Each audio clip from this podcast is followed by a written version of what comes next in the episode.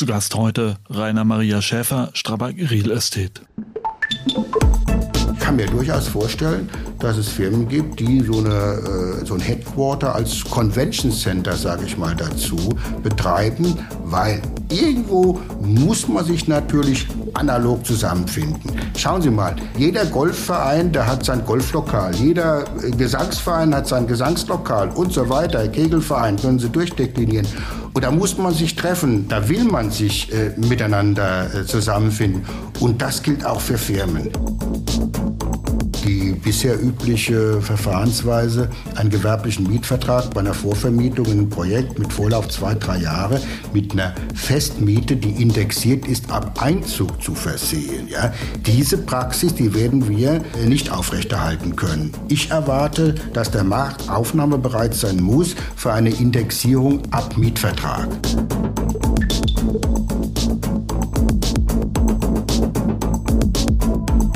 Das ist der Immobilieros-Podcast von Immocom. Jede Woche Helden, Geschichten und Abenteuer aus der Immobilienwelt mit Michael Rücker und Yvette Wagner.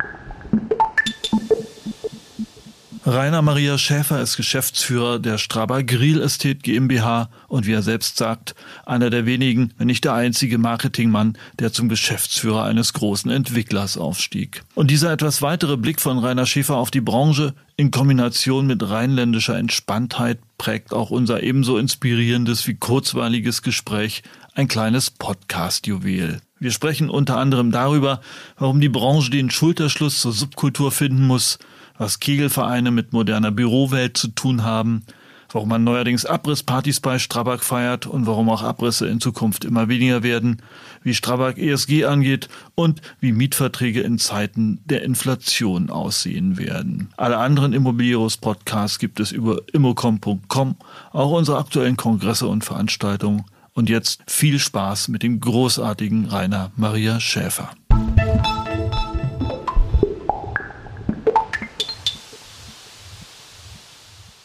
Rainer Schäfer, äh, Geschäftsführer bei Strabag Grill Estate. Schön, dass wir zusammen sprechen können. Ähm, Sie uns mal einsteigen mit der Frage Strabag, das ist ja ein Universum. Ja. Äh, was ist das für ein Universum? Welchen Umsatz hat Strabag? Was macht Strabag überhaupt? Mal so im Großen und Ganzen. Ja, der Strabag-Konzern firmiert ja als sortierter Europäer.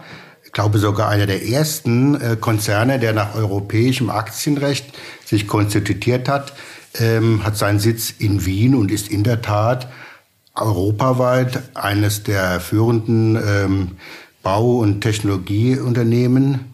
Wir haben ca. 75.000 Personen bei uns tätig. Äh, wir haben ja im letzten Jahr 16 Millionen, 16 Milliarden, ich darf korrigieren, Euro Umsatz beziehungsweise Leistung. Und wir sehen aufgrund der äh, Notwendigkeiten ähm, Infrastruktur und Wohnungsbau und äh, alle anderen Disziplinen äh, baulich äh, umzusetzen, sehen wir auch erwartungsfroh in die Zukunft. Mhm, okay, das, das ist eine Hausnummer europaweit tätig. Die Frage in dieser Zeit äh, sei gestattet, äh, Osteuropa, Russland, äh, ist das ein Thema für Strabag? Ist das ein Problem für Strabag gerade? Ja, das ist ein Thema für Strabag, weil wir äh, ja zum einen äh, in äh, Russland tätig äh, waren, allerdings nur marginal. Das ist nur eine Randerscheinung, was das Ergebnis des Gesamtstrabag-Konzerns ausgeht, aber auch im Rahmen der Gesellschafterzusammensetzung haben wir da ein Thema, was gegebenenfalls bis zur Ausstrahlung dieses Podcasts eine Lösung erfahren wird, die dann entsprechend in der Öffentlichkeit wahrgenommen werden kann. Mhm. Gut, aber nochmal zurück äh, zur Staffel Real Estate innerhalb dieses Universums. Ähm, wie, wie, wie groß, welche, welche, welche, welche Umsatzanteile äh, hat die Real Estate-Sparte? Naja, das kann man jetzt so äh, anteilig nicht sagen, weil ich meine, wir sind ja eine Spezialitätendisziplin.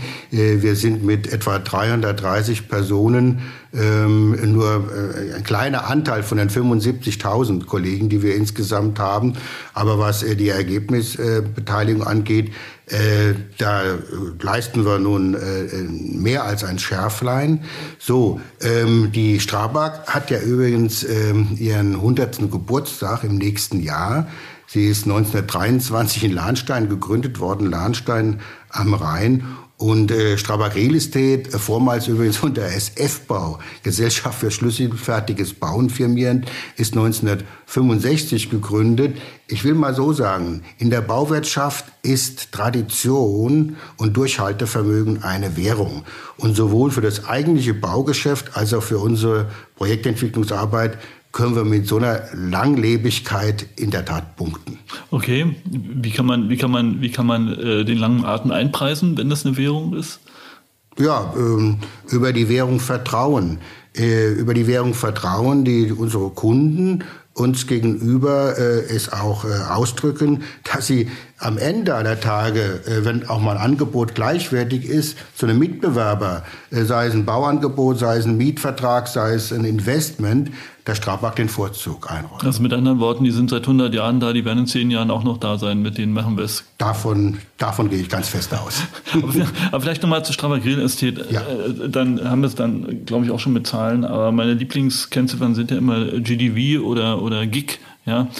Also ähm, wie viel haben Sie in der, an Volumen in der Projektpipeline ungefähr? Ja, ähm, bei uns ist es ja so, äh, wir ähm, machen ja, was unsere Projekte angeht, kein Financial Engineering, sondern äh, wir werden mit Liquidität vom Konzern ausgestattet. Mit dieser Liquidität können wir äh, Grundstücksinvestments tätigen. Also das ist dann bei uns nicht so wie bei anderen, die auch schon beim Ankauf eines Grundstücks äh, 20, 30, 40 Prozent äh, Eigenkapital sich woanders herholen müssen. Ähm, so, sondern wir machen das mit unserem äh, eigenen Geld aus der Liquidität und dann äh, können wir also jederzeit ein Projektvolumen stemmen, was äh, also, also zwei Milliarden Euro betragen kann, ja, äh, aber nicht muss. Das ist immer so ein bisschen abhängig dann äh, von äh, den Projekten, äh, die dann ans Laufen kommen. Aber es ist zumindest auskömmlich, um die nächsten Jahre äh, gelassen anzugehen. Hm, okay, aber das heißt, die Kennzahl, nach der Sie steuern, ist dann was? Eigenkapitalrendite oder was oder wie? Ja, äh, also wir haben weniger die Eigenkapitalrendite als solche im Blick, sondern die Projektrendite. Das heißt, äh, das, was für andere auch gilt, äh, dass wir nach Möglichkeit eine zweistellige Projektrendite anstreben unter natürlich Berücksichtigung von zusätzlichen Risikopositionen. Das gilt für uns auch. Man kann auch eine einstellige Projektrendite in einem Projekt kalkulieren wenn die Risiken minimiert werden, zum Beispiel durch Vorvermietung, zum Beispiel durch äh, festen Baupreis oder eine feste Abnahme der Projektentwicklung ins Investment. So, aber äh, das sind so die Rahmenbedingungen, die für uns gelten und äh, da haben wir weniger die Eigenkapitalrenditenmaximierung im Blick, sondern das Projekt muss für sich selbst stehen. Okay, gut. Herr Schäfer, Sie sind jetzt äh, Geschäftsführer bei Straumer Grill Estate, aber Sie sind 1995 auch schon eine Weile her äh, als Leiter Marketing eingestiegen in das Unternehmen und äh, dann quasi erst in die Projektentwicklungssparte ähm, gewechselt. Ähm, Sie sitzen auch in der Jury des Marketingpreises der Immobilienwirtschaft. Hat man als Marketingmann einen anderen Blick auf die Branche? Ja, zumindest 1995, als das Ganze losging, weil da war das überhaupt nicht üblich, dass in der Immobilienwirtschaft äh, Marketing betrieben wurde. Also von daher war es der Weise der damaligen Geschäftsleitung, mich für das äh, Unternehmen nach Köln zu gewinnen. Ich komme ja ursprünglich aus äh, dem Rheinhessischen, äh, also 175 Stromkilometer rheinaufwärts, wenn Sie so wollen, bezogen auf Köln. Aber ich bin gerne nach Köln gegangen, habe diesen Schritt nie bereut und glaube ja einer der wenigen zu sein, die sich mittlerweile mit Immobilienmarketing äh, befassen, die auch in die Geschäftsleitung ihres jeweiligen Unternehmens äh, berufen worden sind. Also ich glaube schon, dass ähm, ähm, sie aus die, also als Marketingmensch eine andere äh, Sicht haben auf das Geschäft, äh, was ich vielleicht so bezeichnen möchte oder beschreiben möchte, ähm, dass der Blick aufs große Ganze, auf das Produkt selbst, auf die Produktakzeptanz auf allen Ebenen von mir äh, im Blick behalten wird. Also sowohl in wirtschaftlicher Hinsicht, was anderen schon genügt, aber natürlich auch in gestalterischer Hinsicht, ästhetischer Hinsicht, Menschenbezogenheit, ja. Themen wie Quartiersentwicklungen, äh, die uns heute umtreiben, dass wir also nicht nur isoliert vielleicht einen kleinen Beitrag, Immobilienwirtschaft, unseren kleinen eigenen Beitrag äh, verfolgen, sondern diesen, diesen Mosaikstein auch als Teil des großen Ganzen anerkennen. So, also am Ende aller Tage können Sie es äh, reduzieren oder auch äh, hochtreiben, indem ich sage, ich versuche einen ganzheitlichen Blick auf die Projektentwicklung zu wahren. Aber ich muss da mal ein bisschen stochern. Ja, halt Simons Empirica zum Beispiel hat nach den ja, Frühjahrsgutachten, äh, nächster Podcast übrigens, äh, aber er sagt, also meine lieben Leute, die Branche hat jetzt zehn Jahre am Bedarf vorbeigebaut, weil es sich besser fördern ließ, weil es einfach mal, weil man mehr Volumen machen konnte. Ihr, ihr habt nur noch kleine Wohnungen gebaut, gebraucht werden aber große Wohnungen. Also ihr habt jetzt aktuell die Leerstände von morgen gebaut. Ähm, das Marketing ja, sind ja die großen 4P, Price Placement Promotion. Hat die Immobilienwirtschaft verlernt, Kundenbedürfnisse zu lesen? Nein, äh, leider nein. Denn es ist ja so, äh, das sind ja auch Wohnungen gebaut worden, die ich mal bezeichnen würde als äh, Betontresor, äh, die ja gar keinen Nutzer haben, weil das reine Anlageinstrumente sind, um Geld sicher gegebenenfalls ja auch ohne Rendite, vielleicht noch mit einer Wertsteigerung anzulegen, da, da liegt ja schon der Hase im Pfeffer, dass so etwas geschehen äh, konnte. Aber Strabag Real Estate ist ja sicherlich auch äh, wohnungswirtschaftlich unterwegs, auch sehr, sehr erfolgreich in Österreich, beziehungsweise hauptsächlich in Wien. Aber eine unserer anderen Domäne äh, sind ja Gewerbeimmobilien, sprich Büros. Und ich meine, da hatten wir auch immer oder haben es vor allen Dingen unsere Nase im Winterzeit, weil äh, da ist Flächeneffizienz, da ist äh, auch Flexibilität, Drittverwendungsfähigkeit und so vieles mehr, immer davon abhängig, äh, dass äh, die Nutzer die Produkte auch abnehmen und keine Leerstände produziert werden. Und da haben wir einen Track-Record, der auf die 100 Prozent hinsteuert. Echt? Wie hält man die Nase in den Wind? Woher, Winter, woher weht der Wind gerade? Ja, äh, indem das ist per se eigentlich so der Fall. Wir müssen die Nase im Winter haben. Und Klar sind wir seit zwei Jahren da einem Sturm ausgesetzt, der da lautet Coworking Office und Multiple Space und, und äh, was sie alles für eine Entwicklung jetzt an Begriffen aus der Tasche ziehen können, die eben das mobile Arbeiten gleichwohl auch immer noch in Bürogebäuden stattfinden lässt. Wir werden nicht mehr, das ist ja aktuell schon der Fall, wir werden nicht mehr durch Präsenz von 9 to 5 an einem festen Schreibtisch glänzen müssen, sondern wir werden äh, bis hinunter zur Sachbearbeiterebene am Erfolg gemessen und eben nicht an der Präsenz. Und da müssen wir, selbst wenn diese Präsenz eben zu Hause, unterwegs, in der Bahn und auch mal im Büro stattfindet, dieses Büro danach ausrichten. Und das heißt auch, dass es Firmen gibt, die im Büro eigentlich gar nichts mehr produzieren und verwalten, sondern dort noch sich artikulieren, sich manifestieren als Unternehmen. Und ähm, ich kann mir durchaus vorstellen, dass es Firmen gibt, die so, eine, äh, so ein Headquarter als Convention Center, sage ich mal dazu, betreiben, weil irgendwo muss man sich natürlich analog zusammenfinden. Schauen Sie mal, äh, jeder Golfverein, der hat sein Golflokal, jeder äh, Gesangsverein hat sein Gesangslokal und so weiter, Kegelverein, können Sie durchdeklinieren. Und da muss man sich treffen, da will man sich äh, miteinander äh, zusammenfinden. Und das gilt auch für Firmen. Also klar, repetitive Tätigkeiten, denken Sie an Callcenter und so weiter, ähm, das kann irgendwo sein. Ja, aber jetzt also nicht irgendwo sein, sondern das kann man natürlich remote zu Hause fahren. Aber wenn Sie im Team Gedanken zum Geschäft äh, ähm, artikulieren wollen, dann braucht es den gruppendynamischen Prozess, um das eben zu entwickeln. Und deshalb wird die, die Präsenzveranstaltung auch für Firmen nie, nie äh, verloren gehen. Es ist jetzt eine Frage, wie wir das eben in der Zukunft gestalten. Das heißt, wenn ich es so zusammenfassen darf, die Firmenzentrale wird zum Vereinsheim und die, die Werkbänke verschwinden in Richtung äh, Bus, Bahn, Homeoffice und äh, weiß ich was. Ja, ja das kann man genauso unterschreiben, aber ich habe den Begriff ja selbst eingeführt, Vereinsheim, das ist natürlich heute nicht schick. Ne? Da fällt mir eher sowas ein wie Convention Center. okay, okay, prima. Äh, Sie haben letztens in der Immobilienzeitung noch, äh, ich fand einen ganz anderen äh, interessanten Impuls gegeben. Ähm, da ging es um die Funktionalität, das ist ja dieselbe Richtung. Ja, da ging es um die Fun Funktionalität gerade von, von Office-Gebäuden. Wir haben uns gerade über das Thema äh, Coworking, Verlagerung von Arbeitsplätzen, sonst wohin äh, und Convention Center unterhalten. Die Office-Immobilie hat ja sehr oft gerade in den Städten bisher eine Cash-Cow gehabt, die hieß Erdgeschosszone. Das ist vorbei, Herr Schäfer? Ja, das ist perdu, Corona-bedingt. Ne? Und wir machen uns da auch was vor, oder wir haben es uns vorgemacht. Denn äh, eigentlich muss so eine äh, Büroimmobilie ihr Geld im Regelschoss äh, verdienen. Und äh, sagen wir mal, eine Projektentwicklung anzufangen, im Erdgeschoss ein Lokal zu etablieren, zu sagen, ich habe hier eine Vorvermietung, das ist ja Augenwischerei. So, jetzt wird es immer schwerer, äh, was Gescheites im Erdgeschoss zu etablieren. Da müssen wir aus der Not eine Tugend machen.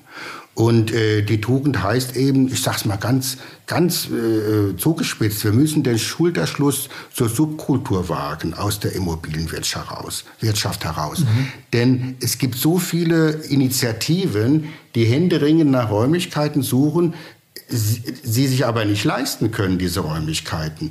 Und wenn wir für eine Belebung, wenn wir äh, für sozialen Content plädieren, dann äh, brauchen wir hier einer Grundhaltung, die eben über so ein Erdgeschoss die Rendite nicht maximiert, dann eine entsprechend hohe Miete äh, äh, festlegt, sondern äh, es genau umgekehrt macht. Äh, es, es, ist auch ein Return on Investment, weil über eine der Öffentlichkeit zugängliche Erdgeschossnutzung verhindern Sie, dass Ihr Gebäude städtebaulicher Autist bleibt, sondern dann kommen die Leute eben hinein. Dann nehmen sie nicht nur die Fassade wahr, sondern haben in diesem Gebäude etwas zu tun.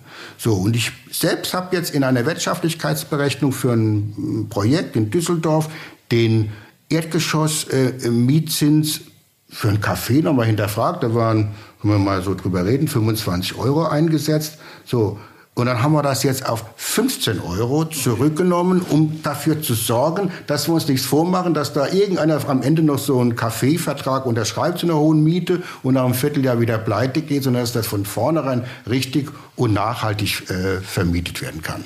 Und am Ende muss es aber der Büromieter tragen. Nimmt es der Markt ab, diese Mischkalkulation oder diesen neuen Ansatz von Mischkalkulation? Ja, das, das, sind ja jetzt nur Marginalien, äh, die die Wirtschaftlichkeit im Erdgeschoss bestimmen. Ne? Also eins ist klar, gehen Sie mal durch Köln, Schildergasse, Hohe Straße, wenn wir jetzt also richtig über ein Central Business District reden, und schauen Sie mal nach oben. Da sehen Sie äh, leere Fenster äh, ohne Nutzung. Also es kann ja nicht sein, dass dann über eine horrende Einzelhandelsmiete im Erdgeschoss in diesen Fußgängerzonen oben Leerstand produziert wird. Ne? Das ist ja das eine Extrem, ja, äh, was gar nicht geht. Äh, so und das andere Extrem, was ich aber jetzt hier äh, positiv äh, besetzen möchte, ist es eben, es im Erdgeschoss nicht zu übertreiben, sondern da auch der Öffentlichkeit etwas zurückzugeben, eben für besagte Vereinsheime, die da auch stattfinden können, Stadtteilbüros, Kultureinrichtungen, Coworking-Angebote, Bildungsstätten, Kinder- und Altenbetreuer, digitale Hofläden, Citylogistik und vieles mehr. Jetzt habe ich mal eine ganze Reihe von möglichen Nutzungen durchdekliniert. Heißt also, wenn man es zusammenfasst, ja, oben Kicker, unten Kultur sozusagen. Ja. Das heißt, die, die Funktionalität der Büroimmobilie äh, ändert sich doch gesamtheitlich. Ja. Und, und Sie sagten, man kann eine, eine Immobilie nicht mehr als städtebaulichen Autist betrachten, sozusagen. Ja, beides, beides unterstreiche ich. Und äh, lass uns nochmal zum Marketing zurückkommen. Wir hatten da im Vorgespräch eine, fand ich, ganz interessante Idee. Inwieweit spielt denn dort tatsächlich auch Ästhetik eine Rolle? Das ist ja, also bei der Einpreisung und Einwertung von Gebäuden, wenn ich das richtig überblicke, zum Beispiel überhaupt kein ähm, Argument und überhaupt keine Kennziffer. Ja, das ist schade, dass man äh, Schönheit äh, nicht mit einer Kennziffer versehen kann, aber vielleicht bin ich auch wieder froh darum. Ja. Mhm.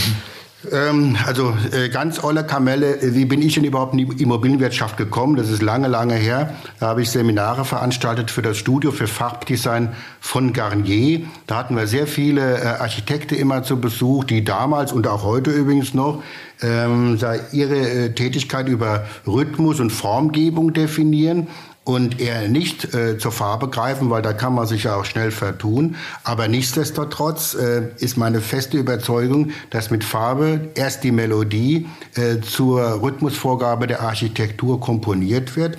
Und das hat dann in der Tat was äh, mit Schönheit zu tun. Ne? Nicht unbedingt mit Geschmack, das ist wirklich wahr. Und das ist natürlich äh, für mich auch ein wichtiger Antrieb, überhaupt in der Projektentwicklung tätig zu sein, auch der Gestalt tätig zu sein, dass ich mich nicht hinter den notwendigen äh, Excel-Sheets verschanze, sondern eben nach draußen gehe, äh, vor Ort und eben dazu beitrage, dass das, was wir tun, nicht kein autistisches Tun bleibt, sondern auch ein bisschen Verschönerung in den Stadtteilen mit sich bringt. Zahlt eine ausgesprochene Ästhetik, äh, ich sag mal, on the long run auf die Werthaltigkeit einer Immobilie ein oder sind die Dinger dann schon wieder zusammengebrochen, ehe man das erkennt, dass es eigentlich schön war? Naja, wie ich eben schon sagte, die Schönheitskennziffer gibt es nicht. Ne?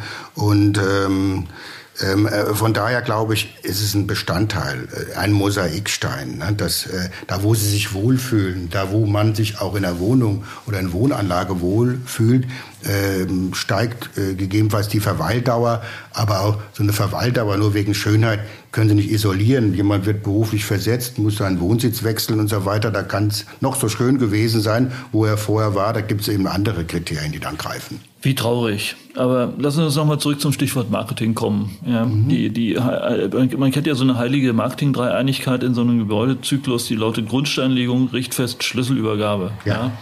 Jetzt haben Sie in Hannover eine Abrissparty ge gefeiert als ja. äh, äh, sozusagen neues Marketing-Event. Was ist das? Was passiert da gerade? Ja gut, wir machen mit diesem H3Ö ja auch ein Stück weit äh, neue, neue äh, ein, wir verwirklichen da einen neuen Ansatz in der Projektentwicklung von Cradle to Cradle. Da müssen wir erstmal anfangen von dem, was noch übrig geblieben äh, war und äh, sortieren da akribisch das, äh, was wir da abreißen. Und das ist ja mit viel Aufwand verbunden. Deshalb haben wir das über eine entsprechende Veranstaltung auch mal der Öffentlichkeit bekannt gemacht. Äh, ich habe gelesen, 85 äh, Prozent der Gebäudesubstanz sollen in den Materialkreislauf zurückgeführt werden, also der Gebäudesubstanz des abzureißenden Gebäudes, ja, bevor ja. sie neu anfangen. Wie, wie, wie, geht das? Das ist ja äh, nah an der Vollverwertung sozusagen. Ja, in der Tat. Äh, das ist natürlich dann äh, eine wichtige Aufgabe für die damit ähm, beauftragten Ingenieursdisziplinen und Wertstoffhöfe und Altstoffaufbereiter. Und äh, es geht ja auch vor Ort weiter. Wir bauen ja an diesem Standort von dem Projekt H3Ö insgesamt drei Gebäude und alles an, an äh, Reststoffen, was wir nicht wegtransportieren und woanders aufbereiten lassen müssen, ist ja in Anführungszeichen Gold wert für das Folgeprojekt dort. Nicht? Die drei Gebäude haben wir drei Schwerpunkte.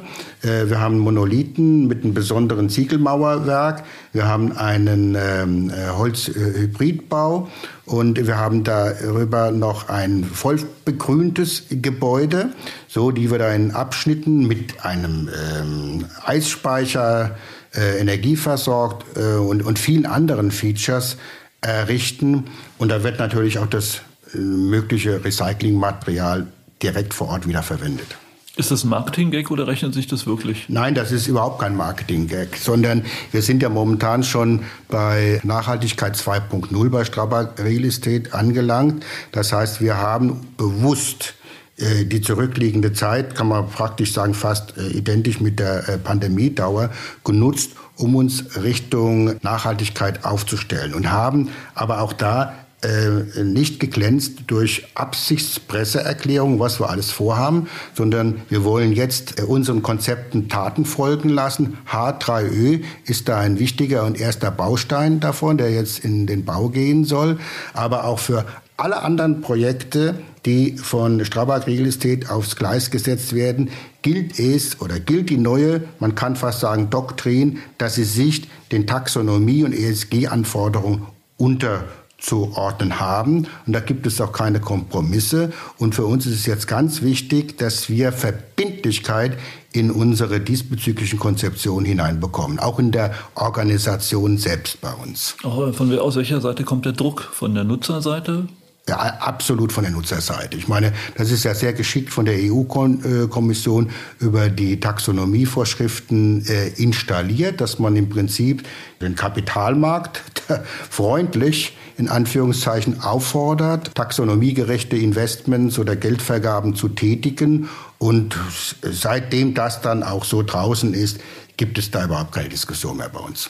Das heißt aber auch, äh, Stichwort Nutzer, die, die, die Büronachfrager lassen sich dann, äh, weiß ich, äh, die Taxonomiekonformität vorlegen. Ja, also es war ja in der Vergangenheit schon so, dass auch mal nicht nur auf der Investmentseite bei uns zum Beispiel nach DGNB-Zertifizierung gefragt wurde. Nein, auch große institutionelle Mieter haben danach gefragt und das war auch dann ein K.O.-Kriterium, was wir ja glücklicherweise immer erfüllen konnten, dass wir eben DGNB konform und auch zertifiziert äh, unsere Projekte betreiben. Übrigens mit einer Mehrfachzertifizierung, die von einem Kollegen von uns betrieben worden ist. Das heißt, dass wir ein Standardprodukt, so wenn wir es äh, aufstellen, dann also und dann auch äh, baulich umsetzen, per se als zertifiziert äh, ansehen können. Das wird zwar dann auch geprüft, aber dann nicht mehr so wie eine Einzelfallprüfung, weil es bei uns eben grundsätzlich der Fall ist.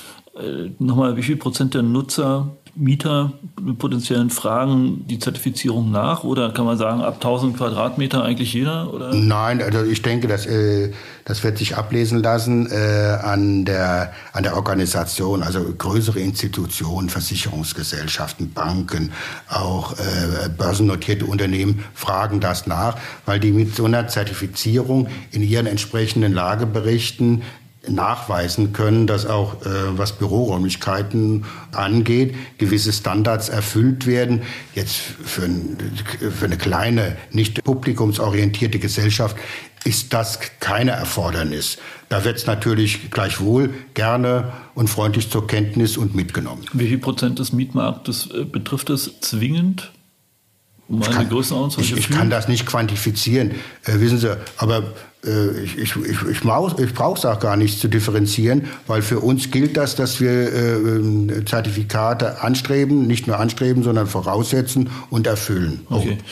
Und jetzt nochmal vom Doing, ja, diese Taxonomie ist ja ein riesen Konvolut. Äh, ja. Gibt es denn jetzt eine eigene Taxonomieabteilung bei Strabag oder machen das die bisherigen Sachverständigenplaner mit oder wie, wie, wie ist es? Wie ja, wird sowas umgesetzt? Ja, da, da sind wir genau äh, in dem Thema äh, Umsetzung von Taxonomie und ESG-Anforderungen. Und ähm, da hilft es nicht, äh, das von oben heraus ähm, sagen wir mal, zu verordnen, sondern da müssen sie alle mitnehmen. Wir haben ja äh, insgesamt 23 äh, Bereiche, also sprich Niederlassungen, und da muss also wirklich jeder einzelne Bereichsleiter muss sich diesem Ziel verpflichtet fühlen. So, und was er dann äh, erhält, ist technischer Support. Äh, technischer Support, weil ich will auch mal so sagen, jedes äh, Projekt, äh, das ist ja nun auch eine Binsenwahrheit im Bauen und in der Projektentwicklung, Stück weit unikat ist oder bleibt. Und da muss man natürlich auch sorgfältig abwägen, was in dem einen Fall, ähm, bei dem einen Projekt sinnvoll ist hinsichtlich Nachhaltigkeit, muss bei dem anderen nicht unbedingt so sein. Oder wenn es unmöglich ist, dann braucht man da ein entsprechendes Substitut an Maßnahmen. Das heißt, die Einzelfallbetrachtung ist immer wichtig, aber es kann nicht von oben äh, herunter alleine verortet werden, sondern es muss von allen Projektverantwortlichen verinnerlicht werden.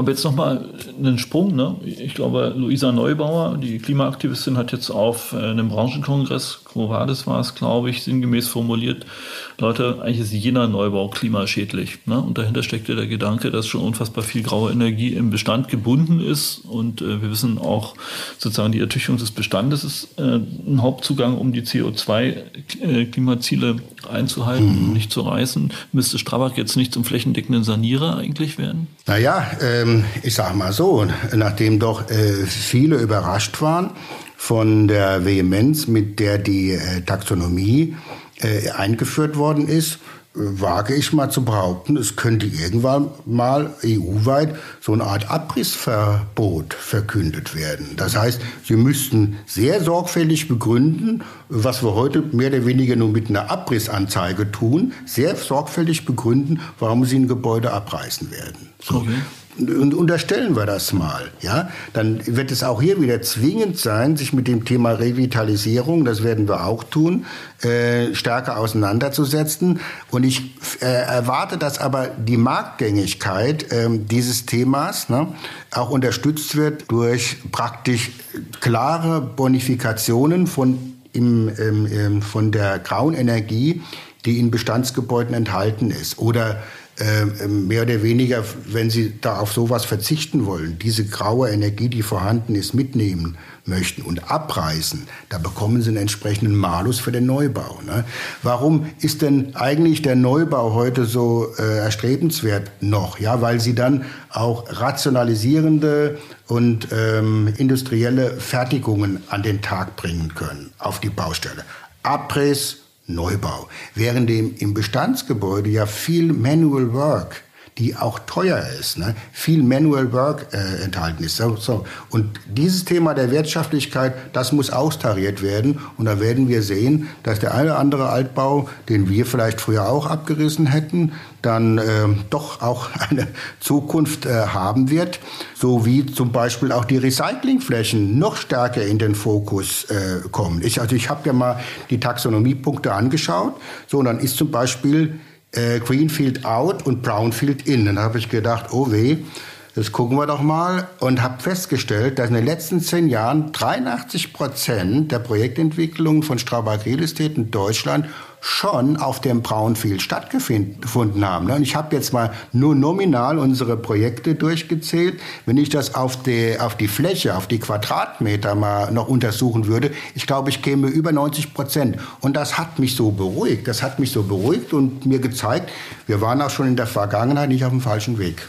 Haben Sie eigentlich sowas wie ein Think Tank irgendwie, die zwei Strabag-Propheten und äh, äh Kristallkugelsucher? Nein, also äh, ich denke mal, äh, was uns auszeichnet, ist der nicht niedergelegte, also nicht schriftlich niedergelegte Team Spirit. Ja, also und ich habe auch festgestellt, dass wir die Kolleginnen und Kollegen da auch jetzt in den letzten Monaten schon mitnehmen konnten und sie richtig angespornt haben, das Thema äh, Taxonomie und ESG für sich selbst zu entdecken, für sich selbst zu entwickeln. Und ähm, deshalb haben wir da zwar sicher, wir haben eine Innovationsbeauftragte seit zwei Jahren, die jetzt auch immer sehr stark, immer stärker in das Thema Nachhaltigkeit hineinwächst, ja. Aber trotzdem, wenn sie nicht, das kann sie sehr gut, die Simone Walser, wenn sie nicht ähm, die Leute äh, encouragieren würde, also begeistern würde für das Thema, dann wäre es ein Stück weit weniger ähm, zuversichtlich. Aber sobald das gelingt, dann verselbstständigen sich die Kollegen auch, Kollegen auch um äh, das Thema zu besetzen. Herr Schäfer, wo steht Strabag Real Estate in fünf Jahren? In fünf Jahren werden wir von dem, wo wir jetzt äh, wissen, dass wir es aufs Gleis bringen, nämlich taxonomiegerechte, ESG-konforme Projekte, äh, eine ganze Reihe schon zeigen können. Ne? Zum Beispiel auch das H3Ö in Hannover. Und da werde ich sehr stolz drauf sein. Und äh, letzte Frage dazu: Ukraine, China, Lieferkettenprobleme. Äh, ist das schon eingepreist? Das ist äh, noch nicht eingepreist. Das wird ein sehr schwieriges Thema, weil wir ja auch ähm, äh, die Inflation, die in unseren Wirtschaftlichkeitsberechnungen in den vergangenen 20 Jahren ja kaum eine äh, Rolle spielte, äh, gar nicht beherrschen können.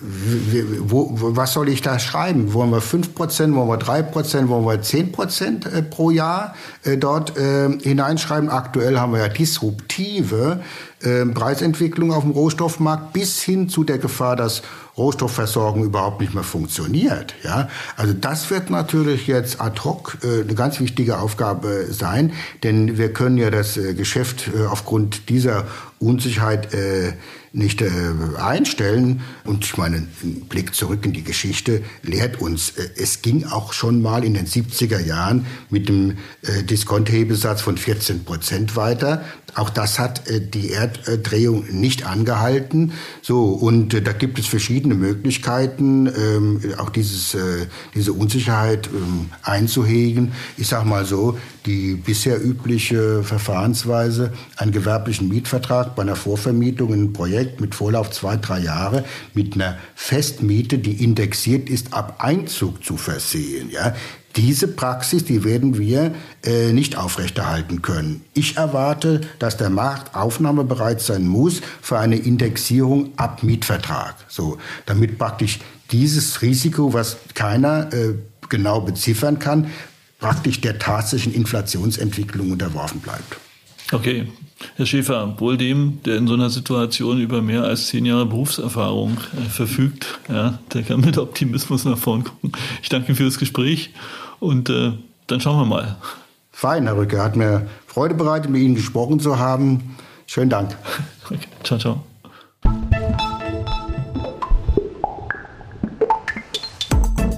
Das war der Immobilieros Podcast. Alle Folgen finden Sie unter www.immobilieros.de und überall dort, wo man Podcasts hören kann. Aktuelle News aus der Immobilienbranche gibt es unter www.immocom.com.